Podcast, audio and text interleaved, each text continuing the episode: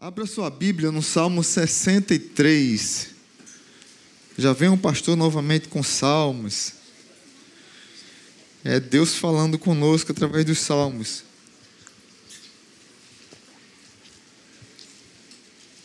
Você vai lá no meio da Bíblia, no meio mesmo, se você tiver com a Bíblia para abrir, no meio da Bíblia você encontra os Salmos 63. Ou você acessa pelo celular ou por algum outro equipamento. Salmo 63, vivendo na presença de Deus. Hoje eu vou trabalhar sobre esse tema, vivendo na presença de Deus. Salmo 63, Salmo de Davi, diz assim no cabeçalho, Salmo de Davi, quando ele estava no deserto de Judá. Ó oh Deus, tu és o meu Deus eu te busco intensamente. A minha alma tem sede de ti. Todo o meu ser anseia por ti, numa terra seca, exausta e sem água. Quero contemplar-te no santuário e avistar o teu poder e a tua glória. O teu amor é melhor do que a vida. Por isso os meus lábios te exaltarão. Enquanto eu viver, te bendirei e em teu nome levantarei as minhas mãos. A minha alma ficará satisfeita, como quando tem, tem rico banquete, com lábios jubilosos, a minha boca te louvará. Quando me deito, lembro-me de ti, penso em ti durante as vigílias da noite, porque és minha ajuda, canto de alegria à sombra das tuas asas. A minha alma pega-se a ti, a tua mão direita me sustém. Aqueles, porém, que querem matar-me serão destruídos. Descerão às profundezas da terra, serão entregues à espada e devorados por chacais. Mas o rei se alegrará em Deus, todos os que juram pelo nome de Deus o louvarão, mas a boca dos mentirosos será tapada. Pai bendito, muito obrigado por tua palavra. Só a leitura desse texto já traz para nós temor ao Senhor, desejo de buscar o Senhor, como falamos aqui na canção agora. Preciso de ti, preciso do teu amor, preciso de ti, preciso do teu perdão. Como a corça anseia por água, assim tenho sede. Só o, o início desse salmo já traz para nós a imenso, o imenso desejo de sede de Deus que o salmista tinha. Minha oração é que o Senhor fale aos nossos corações nesse dia tão especial, dia do Senhor, e que nós possamos, ó Pai, receber da tua palavra e guardar no coração para aplicação em nossas vidas. No nome de Jesus, amém. Queridos, Davi estava num local como um vale, estava num deserto, mas num lugar como se fosse um buraco, literalmente. Um onde fica o Mar Morto. É interessante que aquela região é seca, é árida, é excessivamente salgada, é muito quente. Já foi detectado naquela região 53,9 graus de temperatura. Naquela região que Davi estava, o, o, no mar tem equivalente a 34% é, por cento de sal, enquanto o Oceano Atlântico ele tem a média de 3% de sal, aonde Davi estava tinha 34% de sal, ou seja, ninguém morre afogado naquele lugar Agora imagine quanto é salgado. Uma vez um professor meu foi para Israel e trouxe um pouquinho de água do Mar Morto.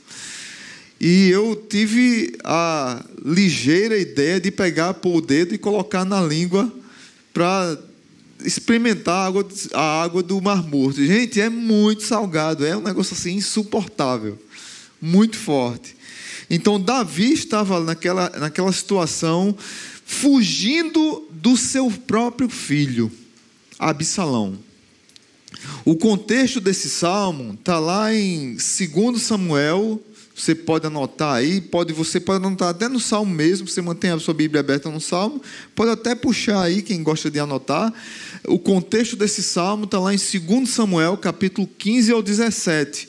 Quando é, Absalão começou a ficar à porta da cidade dizendo: Olha, quais são os problemas que vocês têm? E as pessoas diziam os problemas que, ela tinham, que elas tinham, e Absalão, com a linguagem bem sedutora, dizia: Olha, mas não tem Israel, rei, que possa resolver isso.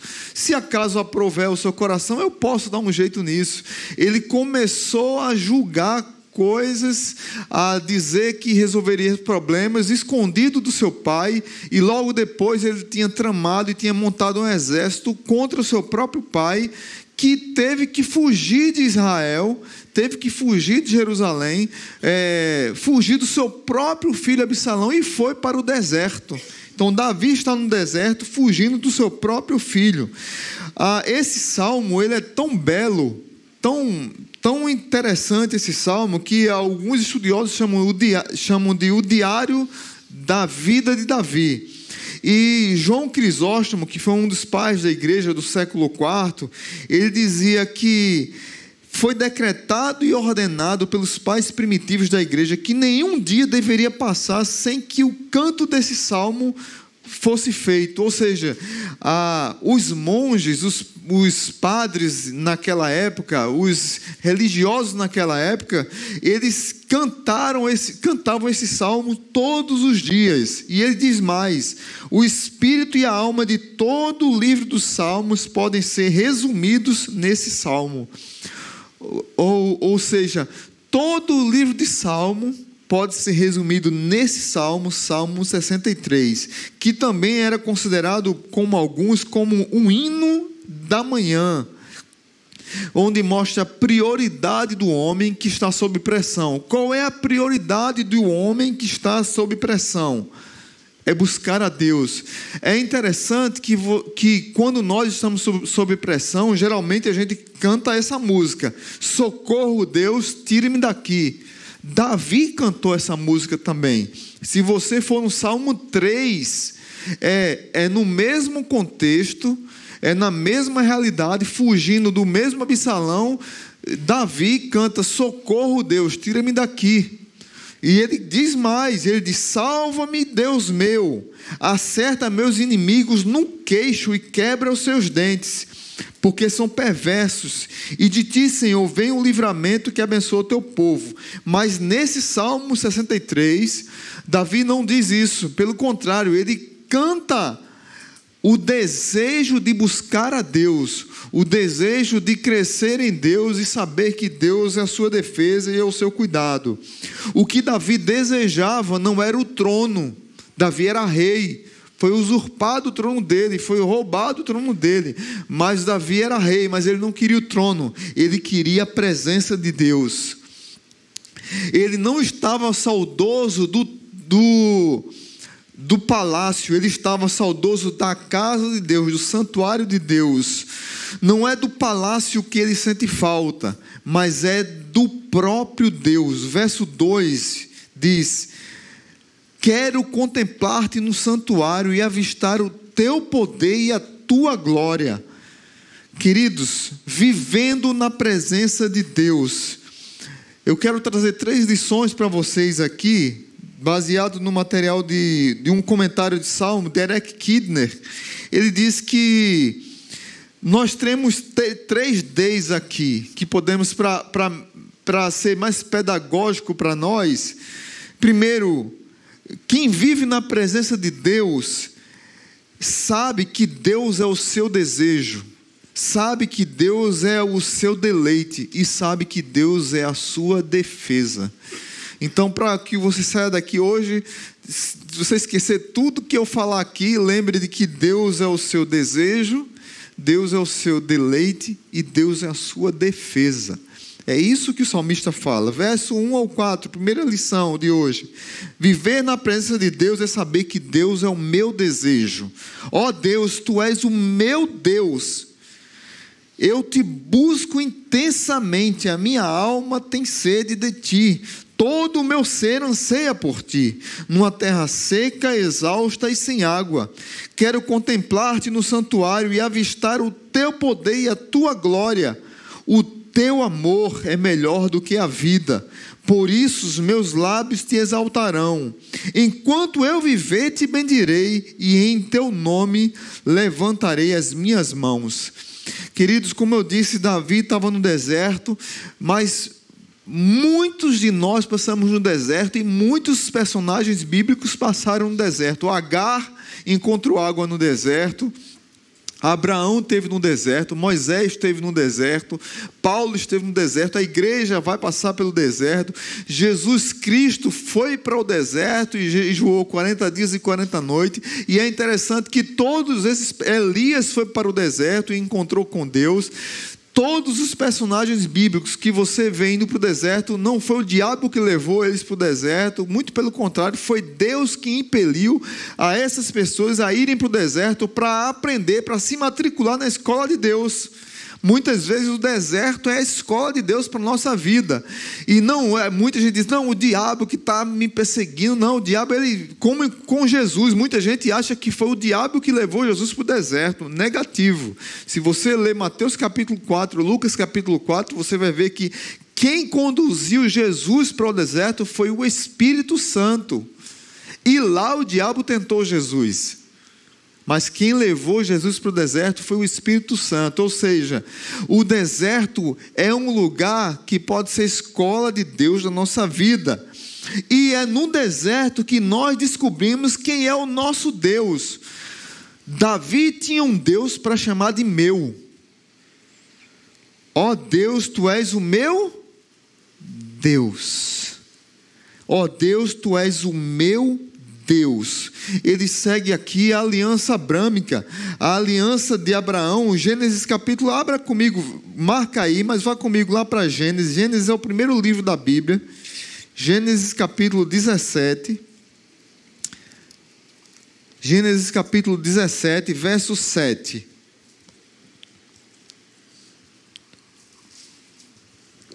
Primeiro livro da Bíblia, você encontra logo, Gênesis 17, verso 7. Estabelecerei a minha aliança como aliança eterna entre mim e você e os seus futuros descendentes, para ser o seu, seu quê? Seu Deus e o Deus dos seus descendentes. Davi, Davi tinha um Deus para chamar de meu Deus. Viver na presença de Deus é saber que Deus é o meu desejo. Eu te busco intensamente, Senhor. Tu és o meu Deus. Mesmo no deserto, eu posso ter convicção de que tu és o meu Deus. A questão, portanto, aqui não é nós evitarmos o deserto. Nós não precisamos evitar o deserto. Muitas vezes o deserto chega na nossa vida sem pedir licença. O deserto chega na nossa vida, abrindo a porta e dizendo: Olha, chegou o deserto na tua vida, seja bem-vindo, está aqui. O local é seco, salgado, escaldante, mas nós no deserto, mesmo na areia movediça de nossas emoções, não sei, eu vi uma reportagem um dia desse, é, nos, nos lençóis, acho que não foi nos lençóis maranhenses, mas foi no Maranhão um, um repórter é, no mar, numa região lá, a, a, areia bem molhada, ele andando e ele ia afundando, afundando e não conseguia sair de jeito nenhum. Teve que o, o cinegrafista teve que largar a câmera e deixar de um jeito lá para pegar a imagem e foi lá para cavar para ele poder tirar o pé e ele, e ele dizendo que nunca tinha imaginado que teria isso no Brasil. E eu disse: Meu Deus do céu, se eu entrar num negócio desse, eu fico desesperado, porque minhas canelas são grandes. Para tirar, cavar e um, tirar uma canelona lá de dentro é, é, grande. Mas ele, ele deu um passo e foi afundando, afundando um pouquinho. Não teve jeito de sair. A, a nossa vida, muitas vezes, ela é, encontra areia movediça é, é, da emoção emoções que oscilam, dificuldades que chegam, desertos que chegam, e muitas vezes nós dizemos assim: eu quero evitar o deserto, e é muitas vezes nessa hora, nesse momento, que Deus está dizendo para mim e para você: é nesse lugar que eu quero que você esteja, para que você me busque. Para que você me busque intensamente. O desejo de Davi. Deus é o. Vivendo na presença de Deus, primeiro eu saber que Deus é o meu desejo. Davi desejava Deus. Davi sabia que Deus, somente Deus, era o único capaz de saciar a sua sede. Nada quem, nem nada além, somente Deus. Muitas vezes nós precisamos passar pelo deserto para entender que o mais importante da nossa vida é saber que nós precisamos desejar a Deus. Porque muitas vezes, quando estava tudo bem, quando estava tudo legal, a gente desejava várias coisas. E quando chega no deserto, é que a gente percebe que Deus é o mais importante para a nossa vida, Deus é o nosso desejo. E muito mais do que Deus ser o nosso desejo, eu posso chamar um Deus de meu Deus. É como a oração do Pai Nosso. Pai nosso que estás no céu. Eu posso chamar Deus de Pai. Por mais que eu tenha dificuldade, por mais que eu tenha lutas, por mais que meu pai terreno falhou, mas eu tenho um Deus para chamar de meu e um Deus para chamá-lo de Pai. Verso 2, Davi diz: Quero contemplar-te no santuário e avistar o teu poder e a tua glória. O verso 3: O teu amor é melhor do que a vida. Por isso os meus lábios te exaltarão. Ele não poderia se esquecer de que, apesar da dor, da sede física, do amor perdido de seu filho Absalão, seus anseios mais profundos era por Deus o teu amor é melhor do que a vida. Talvez na minha vida não tenha cura. Talvez a minha doença não chegue ao fim. Talvez a dor que eu estou passando não chegue ao fim. Talvez eu tenha que orar por uma coisa a vida toda e eu não enxergar a vitória daquilo que eu estou orando, porque a minha vida toda eu vou estar no deserto. Mas eu tenho um Deus que eu posso dizer que o teu amor é melhor do que a vida, e aqui é muito claro, por isso meus lábios te exaltarão, se o teu amor é melhor do que a vida. Independe de como vai ser essa vida. Muitas vezes nós choramos e nós gritamos e nós lamentamos. O próprio Davi, no Salmo 3 que eu falei, disse: Senhor, tira-me daqui, socorro. Mas quando ele diz: Senhor, o teu amor é melhor do que a vida, ele está dizendo: Olha, eu posso morrer, eu posso viver, pode estar tá tudo bem, pode estar tá tudo mal. Como Paulo diz lá em Filipenses, lembra? Paulo diz lá em Filipenses que muitas vezes nós pegamos só um versículo, aquele texto de Filipenses, esqueci agora como é, que diz: Tudo posso naquele que me fortalece, mas é tudo posso suportar. Às vezes é fome, às vezes é bonança, às vezes é escassez, às vezes está tudo bem. É a mesma coisa que Davi está dizendo aqui. Quem tem Deus como seu Deus, quem tem Deus como o seu desejo, por mais difícil que esteja, por mais que você esteja esperando a cura, o alívio, qualquer outra coisa relacionada à vida, Deus está dizendo para você, filho, me busque intensamente. Davi está ensinando para mim e para você: o teu amor é melhor do que a vida. Essa semana eu estava conversando com uma pessoa e ela disse assim: Pastor, você disse uma coisa há muito tempo atrás que eu nunca esqueci. E eu nem lembrava que tinha falado isso. A minha dor é o meu ministério. Está aqui. Imagine um pai ser perseguido pelo próprio filho, Que dor no coração do rei Davi. Que dor no coração de um pai que está sendo usurpado o trono por causa do seu próprio filho Absalão, rebelde, buscando destronar o pai, buscando matar o próprio pai, com ira, com angústia, com rancor guardado. A gente sabe dos erros de Davi lá atrás, mas é interessante como Davi não tem um coração amargurado, mas é claro na vida de Davi que a dor seguiu a vida de Davi até o fim da sua vida a dor era o seu ministério. Muitas vezes a dor é o nosso ministério. Eu não sei qual tipo de dor. Cada um aqui tem o seu tipo de dor para carregar. Mas no meio dessa dor, quando eu descubro que Deus é maior do que a vida, eu posso dizer para Deus assim: tudo posso naquele que me fortalece. Quando eu descubro que Deus é maior do que a vida, eu posso dizer que Deus é o meu maior desejo e eu começo a enfrentar a vida de frente.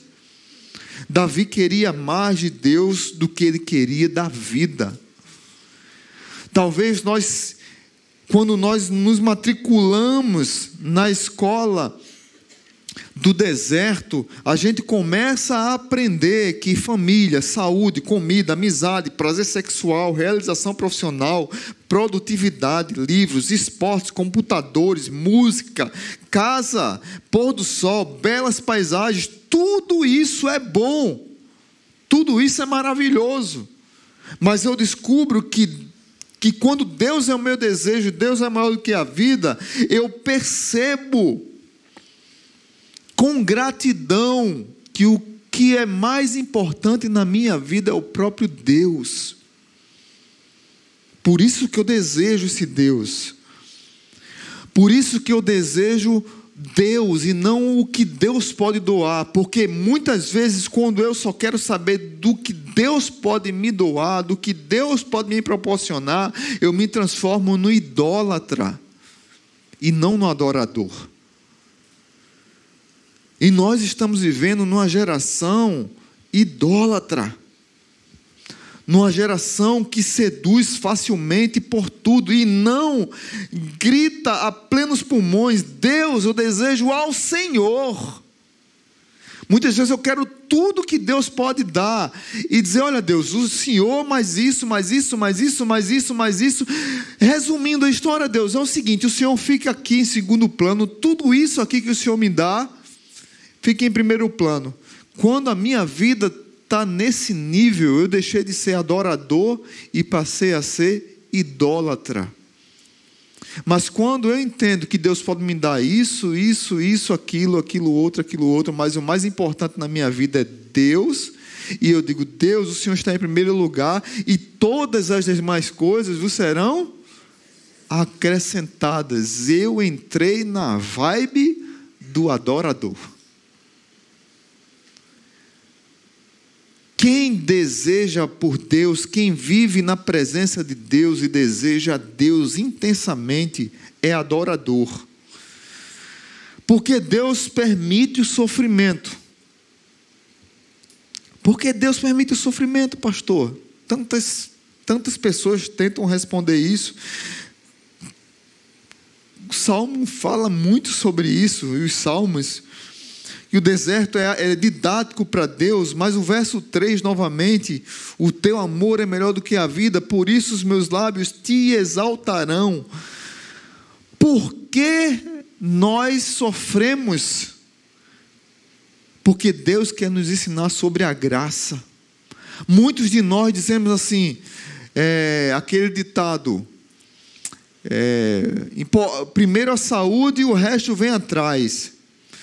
Não é que esse ditado está errado, que saúde é importante, saúde é prioridade na nossa vida.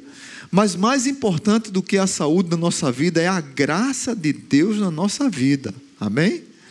A graça de Deus na nossa vida. Porque sem a graça de Deus na nossa vida, estamos o quê? Perdidos. Sem a graça de Deus na nossa vida, estamos perdidos. Então, o homem que busca Deus, o homem que vive na presença de Deus e tem Deus como seu desejo, ele entende, ele compreende, ele, ele capta a mensagem de que o deserto é como se fosse uma sala de aula. No deserto eu aprendo que Deus é o meu desejo. No deserto eu descubro que eu estou numa sala de aula. Mesma sala de aula que Elias enfrentou, que H enfrentou, que Abraão enfrentou, Moisés enfrentou, Elias enfrentou, Paulo enfrentou, a igreja vai enfrentar, Jesus Cristo enfrentou, Pedro enfrentou. Tantos enfrentaram o deserto, Davi enfrentou. Então, viver na presença de Deus é saber que Deus é o meu desejo. Segunda lição, do verso 4. A, verso, perdão, verso 5 ao verso 8. Viver na presença de Deus é saber que Deus é o meu deleite. Viver na presença de Deus é saber que Deus é o meu deleite. Já vou ler a partir do 4. Enquanto eu viver, te bendirei e em teu nome levantarei as minhas mãos. Verso 5: A minha alma está satisfeita, como quando tem rico banquete, com lábios jubilosos a minha boca te louvará. Quando me deito, lembro-me de ti, penso em ti durante as vigílias da noite porque és minha ajuda, canto de alegria à sombra das tuas asas. A minha alma pega-se a ti, a tua mão direita me sustém. É poderoso demais esse texto. Você, quem gosta de estudar, pode riscar do, puxar do verso 1 para o verso 5. Você, lá no verso 1, você diz Deus, tu és meu Deus, eu te busco intensamente. Aí você, você pode riscar, minha alma tem sede de ti. Você risca a palavra sede. Sede. Aí você faz um círculozinho e puxa para o, o versículo 5. Aí diz: A minha alma ficará satisfeita. É assim que tem na sua Bíblia? Primeiro eu tenho sede, depois eu fico saciado, depois eu fico satisfeito. Davi agora está satisfeito em Deus. Deus é melhor do que comida e bebida. Deus é o tema da sua canção, o motivo da sua noite acordada. Quando eu me acordo à noite, é para na vigília da noite orar e buscar ao Senhor a ocupação dos meus pensamentos, a alegria do meu coração que me faz cantar, o apego da minha alma, o meu auxílio, força e sustento. Deus é o meu maior deleite. Nada disso veio sem esforço. O deleite não vem sem esforço, de, a satisfação não vem sem esforço, a satisfação vem a partir de um anseio, a partir de uma sede, a partir de uma convicção de que Deus é o meu desejo, Ele é o meu Deus e eu o desejo. Quando, ele, quando eu entendo que Deus é o meu Deus e eu o desejo, eu fico satisfeito. Lembra do Salmo 23? O Senhor é o meu pastor e nada me faltará. O Senhor é o meu pastor e eu estou satisfeito. Ele me leva para águas tranquilas, ele me põe num pasto verdejante e eu fico satisfeito. Tem um esforço, tem a contramão da nossa parte, não só é Deus Deus quer que nós o busquemos, que nós aproveitemos o momento para nos rendermos a Ele. Toda saciedade é antecedida por fome. Toda saciedade é antecedida por fome. John Piper, um pastor batista americano, ele diz o seguinte: ele tem um livro chamado Teologia da Alegria. E ele fala sobre a satisfação em Deus. E ele diz: Deus é adorado e glorificado na vida de seus filhos, tanto na sede, versículo 1, como na saciedade, versículo 5. Deus é adorado, honrado e saboreado, tanto quanto tanto quando sentimos sede dele, como quando nos satisfazemos em seus banquetes. Ou seja, ele diz: a sede é a forma da adoração, quando o coração sente que Deus está distante, e a satisfação é a forma de adoração, quando o coração sente que está próximo. Vou repetir: a sede é a forma de adoração quando o coração sente que Deus está distante. Eu busco, eu busco intensamente, eu estou com sede, eu estou com sede, eu busco. Como cantamos aqui, distante de ti, Senhor, não posso viver, não vale a pena, preciso de ti, eu preciso de ti. E aí a sede é a forma de adoração quando eu sinto que Deus está distante, então eu vou buscá-lo. E a satisfação em Deus é a, adora, a forma de adoração quando o coração está próximo, quando Deus sacia, quando Deus completa. É interessante que o texto continua no verso 6 dizendo assim: Quando me deito, lembro-me de ti, penso em ti durante as vigílias da noite. Ah, queridos, tem um sono que acaba antes da hora por questão química quando a pessoa é doente. E eu já falei aqui da minha situação, eu tenho problema de, de acordar. E é uma questão química, é uma questão que precisa de tratamento de saúde. Mas tem pessoas, e aí você pode lembrar que às vezes, não é algo frequente, mas às vezes acorda de madrugada e Deus incomoda para orar por alguma coisa. Já aconteceu isso com você? Levante a mão, quem já. Olha, é muita gente. Que até uns irmãos brincam assim: orar de madrugada é bom que a fila é menor. Não é? Tem gente que diz. Mas os irmãos do Japão vão orar na mesma hora. A fila não é menor, não. A fila é grande do mesmo jeito, né? Enquanto você está acordando de madrugada, eles estão lá durante o dia orando. Né? Mas é interessante, queridos, que Deus fala às vezes, e às vezes a gente acorda de madrugada mesmo sem questão química, mas questão de Deus colocar no nosso Deus coloca no nosso coração o desejo de acordar na vigília da noite e buscá-lo quando me deito, lembro-me de ti. Quando me deito, lembro-me de ti. Penso em ti durante as vigílias da noite. Ou seja, eu me acordo e nas vigílias da noite eu vou adorar o Senhor, vou buscar o Senhor, vou adorar o Senhor, vou orar ao Senhor, vou me derramar na presença do Senhor. O verso 7: Porque és a minha ajuda, canto de alegria, sombra das tuas asas, a minha alma pega-se a ti, a tua mão direita me sustenta. Quando a Bíblia fala de que a mão direita nos sustenta, é, tem a ver com andar no lugar seguro Veja bem, o salmista está dizendo que estava com sede, Deus é o seu maior desejo, o salmista está dizendo que Deus é o seu maior deleite, o salmista está dizendo que Deus o sustenta com a sua mão direita. Deus promove na vida de Davi um lugar seguro. Por mais que estejamos no deserto, por mais que estejamos mal das pernas, por mais que estejamos com problema de saúde, por mais que estejamos com, com crises na vida, Deus nos sustenta com a sua mão direita. Eu tive sede, eu fui saciado e eu estou seguro pela sua mão direita. E aí a gente entra na reta final. Viver na presença de Deus é saber, primeiro, que Deus é o meu. Segundo, Deus é o meu. E terceiro, Deus é a minha defesa. Verso 9: Aqueles, porém, que querem matar-me serão destruídos descerão às profundezas da terra, serão entregues à espada e devorados por chacais. Mas o rei se alegrará em Deus. Todos os que juram pelo nome de Deus o louvarão, mas a boca dos mentirosos será tapada.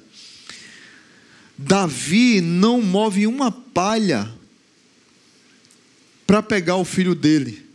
Pelo contrário, Davi disse: se encontrarem com Absalão, não faça nada com ele, não matem meu filho. Mas Davi faz uma oração imprecatória para os seus inimigos. E aqui faz parte, a gente pode se assustar com isso, mas faz parte da poesia hebraica. Davi era ser humano. Davi estava sofrendo também. É intrigante, é intrigante, mas está aqui na palavra de Deus. Porque senão a gente só pega o verso 1 ao 8 e diz a Bíblia só tem o verso 1 ao 8. Não, a Bíblia tem o verso 9, 10 e 11 também aqui no Salmo 63. Davi não é alienado da vida, Davi sabe que o perigo está à espreita. E Davi ora que Deus resolva isso. Ele sabe que Absalão se cercou de muitos soldados que eram soldados de Davi e agora se tornaram traidores. E muito mais do que traidores, eram pessoas que Davi amava e que estavam próximas a ele. Mas para eles é como se Davi estivesse orando aqui: o salário do pecado é a morte. É a mesma oração. Não tem diferença nenhuma. Mas a maior lição que Davi está tirando aqui para mim e para você é que aqueles que buscam a Deus precisam descansar, sem praquejar, amando e orando pelos que vos perseguem, sabendo que Deus é a sua defesa, Deus cuida dos seus filhos. Pastor, é difícil viver na presença de Deus e entender que Deus é a minha defesa. É difícil, irmãos, eu sei. Nós queremos pôr a mão na frente, nós queremos resolver o problema, nós queremos espernear, nós queremos brigar, nós queremos praquejar, nós queremos lutar. Lembra que eu preguei há duas semanas atrás? Parem de lutar, tem lutas que não são suas. Davi sofreu demais pela perseguição do seu próprio filho, mas Davi entregou o seu filho a Deus. E por mais que ele tivesse chorado com a morte de Absalão, e ele chorou muito: Absalão, Absalão, meu filho Absalão. Quando chega o resultado que Davi, quando chega o resultado que um, um, um, general seu mata seu próprio filho, ele fica arrasado. Mas o salário do pecado é a morte. Absalão procurou a morte. Os soldados que se juntaram a ele contra Davi sabiam que Davi era ungido do Senhor e procuraram a morte. Mas Davi, em nenhum momento, Nenhum momento. Davi quis mover a palha para atacar seu próprio filho. Davi entregou nas mãos de Deus, porque Davi primeiro fez o exercício de ter sede, depois ele recebeu a saciedade, ele se deleitou em Deus, ele fez o segundo exercício do deserto, o primeiro dele, é, defesa, desejo, segundo, deleite e terceiro, defesa. Ele conseguiu entender que Deus é a sua defesa, porque ele tinha sede de Deus e sabia que Deus era o seu maior desejo. Ele sabia que Deus era a sua maior defesa, porque ele sabia que Deus o satisfaria. Queridos irmãos, como é que está a nossa vida? E aí precisamos fazer algumas reflexões. Aqui eu quero ler algumas para a gente encerrar.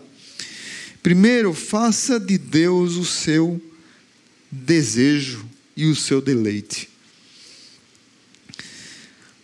Lá em João capítulo 4, Jesus diz que é a água da vida, na frente de um poço com outra mulher, dizendo: Olha, se você beber dessa água, você ficará saciada. Quem é que sacia nossa sede? Jesus. Sua alma tem sede, sede de Deus, e só se saciará em Deus.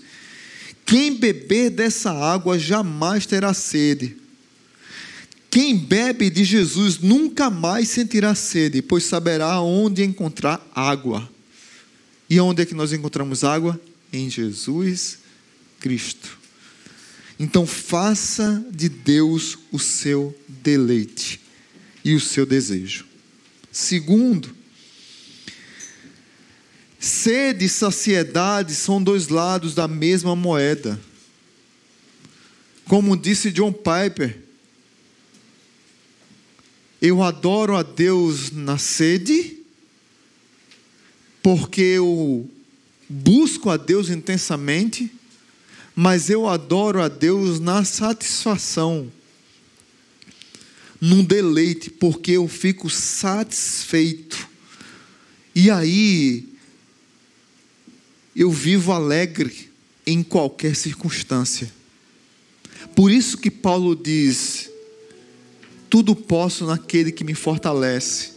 Porque Paulo entendia o que era buscar Deus e ter sede de Deus, o Deus que ele poderia chamar de meu, e ter saciado a sua sede num Deus que ele poderia dizer: é o meu Deus, o qual eu sacio a sede. Terceiro, enquanto você busca Deus e sacia a sua sede em Deus, Descanse em Deus. Descansar nos braços de Deus é saber que Deus é a nossa defesa. Eu não sei qual é o inimigo que está te atacando. Eu não sei qual é a luta que você tem passado. Eu não sei qual é a turbulência que você tem enfrentado. Mas eu sei de uma coisa: Deus está dizendo para você hoje descanse em mim, eu vou resolver essa situação.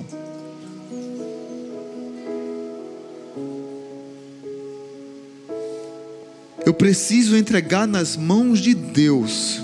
Muitas vezes a gente fica segurando, segurando, segurando até o último taco, querendo brigar, e Deus está dizendo: solta, solta, solta. E a gente fica com a nossa humanidade, parece que a nossa humanidade vai se enraivecendo, no lugar de, de ficar dependendo de Deus, ela vai se enraivecendo, ela vai ficando chata, crítica demais, querendo controlar tudo, e Deus está dizendo: solta, deleita-se na minha presença, deleita-se na minha defesa. Desejo, deleite e defesa. E por último, é um conselho aqui para toda a igreja. Nessa minha volta, eu senti falta de muitos rostos aqui. Pergunto como é que estão. Pergunto às pessoas: cadê Fulano, cadê Ciclano? Tem pessoas que não são frequentes na igreja. E aqui eu quero trazer uma palavra do coração pastoral para você. Faça da igreja o seu lugar de comunhão. Faça do cultos coletivos e dos relacionamentos na célula um tanque de reserva. Um tanque de reserva para a sua vida espiritual. Dias de angústia, dias de sede virão. Se você tiver imbuído na comunidade da igreja, se você estiver fazendo parte verdadeiramente da comunidade chamada igreja, de uma célula, de um ministério, servindo a Deus, é, é, é, frequentando os cultos. Não é à toa que lá em Hebreus diz que nós devemos congregar e não deixar de congregar. Tem crentes que, por causa da, do advento da internet, tem crentes que viraram crentes EAD, a gente nunca mais vê na igreja. Crentes à distância. Não existe crente EAD. Crente EAD é pecado. Crente tem que estar na comunidade. A brasa tem que estar na fogueira para ser soprada. E quando tiver frio, apagando, um sopra o outro e você também se sopra e vai esquentando novamente. Então procura uma célula, procura um servir no ministério, procura não faltar os cultos. Tem gente que falta culto por qualquer coisa. Não, não vou para o culto hoje, não sei. Hoje de manhã choveu, eu disse, xiii. Choveu um pouquinho de manhã, né? Não sei quem viu. Me acordei cinco e meia mais ou menos. Aí quando deu umas sete e meia começou a dar uma chuva boa. Aí eu fiquei assustado. Disse, meu Deus do céu, será que ia tomar para a igreja? Os crentes feitos de açúcar. Será que vão para a igreja? Não. Choveu, pastor, por isso que eu não fui. Choveu de 8 horas, o culto é às 10. Choveu de 8 horas. Então, qualquer motivo, a pessoa acha uma desculpa para não frequentar a igreja. E o que acontece é que essas pessoas vão se afastando, se afastando, se afastando. Se for para outra igreja, amém. Pelo menos foi para outra igreja. E quem vai se afastando, se afastando, se afastando, e só está em casa, e perdeu a comunhão com a igreja, enquanto outros queriam estar na igreja e estão em casa por causa de enfermidade ou de outra coisa. Veja como é. A lógica do mundo é maluca, né? Então, esteja na comunidade, porque na comunidade, com os seus irmãos, você vai entender que na sede você descobre que Deus é o seu desejo. Vivendo na presença de Deus, você descobre que Deus é o seu deleite e descobre que Deus é a sua defesa. E juntos a gente enfrenta a vida. Amém? Como igreja. Curva sua cabeça e vamos agradecer a Deus. Se Deus falou com você, eu não vou pedir para você vir aqui à frente, mas eu vou pedir para que você fique em pé. Eu quero orar especialmente por aqueles que se Deus falou em algum momento nessa palavra, alguma parte dessa mensagem, se Deus falou com você, fique em pé onde você está. Eu quero orar por você. Pedir para os outros manterem cabeça curvada. Senhor Jesus, eu quero orar por esses amados. Aqueles que o Senhor falou de maneira especial. Não sei em que área o Senhor falou, mas eu sei que o Senhor quis falar, desejou falar. Não sei se foi no momento do, do desejo, se foi no momento do deleite, se foi no momento da defesa, mas eu sei que o Senhor falou. A minha oração é que o Senhor traga renovo a essas vidas, traga paz a esses corações, traga quebrantamento a esses amados irmãos e que o teu amor e o teu cuidado esteja sobre eles constantemente. Muito obrigado por tua rica e poderosa e forte palavra. Muitos de nós podemos estar no deserto, mas lá no deserto nós sabemos que é escola de Deus. Davi estava no deserto e descobriu que estava na escola de Deus. Muitos de nós precisamos saber que estamos matriculados nessa escola para crescermos, para desenvolvermos a nossa fé e labuta após labuta, dia após dia, entendermos que vale a pena estar matriculado na escola de Deus. Vale a pena entender que Deus é aquele que nos molda e que nos muda. E vale a pena entender que o teu evangelho, ele continua fazendo valer na minha vida. Que o meu coração seja um coração de adorador e não de idólatra. Que tudo aquilo que Deus me deu não venha suprimir quem é Deus na minha vida, mas pelo contrário, eu tenho Deus e as demais coisas foram acrescentadas. E eu sou um adorador por causa disso, e não idólatra das coisas que Deus me dá. Que o amor de Deus o Pai, que a graça maravilhosa de Jesus e que a comunhão do Espírito Santo esteja sobre nós. No nome de Jesus. Amém.